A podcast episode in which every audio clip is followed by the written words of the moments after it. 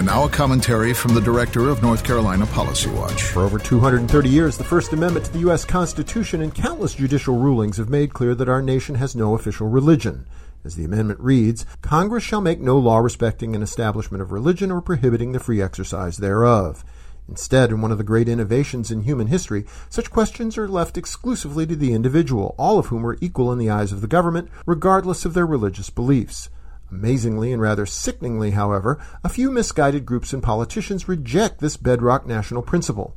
Recently, in fact, Lieutenant Governor Mark Robinson, Congressman Madison Cawthorn, and former Congressman Mark Walker all endorsed a group that denies the separation of church and state and seeks to have our government lift Christianity over other beliefs. This is simply wrong. If ever there was a single concept that testified to our nation's greatness and uniqueness, it is the First Amendment. All caring and thinking North Carolinians should stand up and speak out against this grave assault on our Constitution and way of life. For NC Policy Watch, I'm Rob Schofield.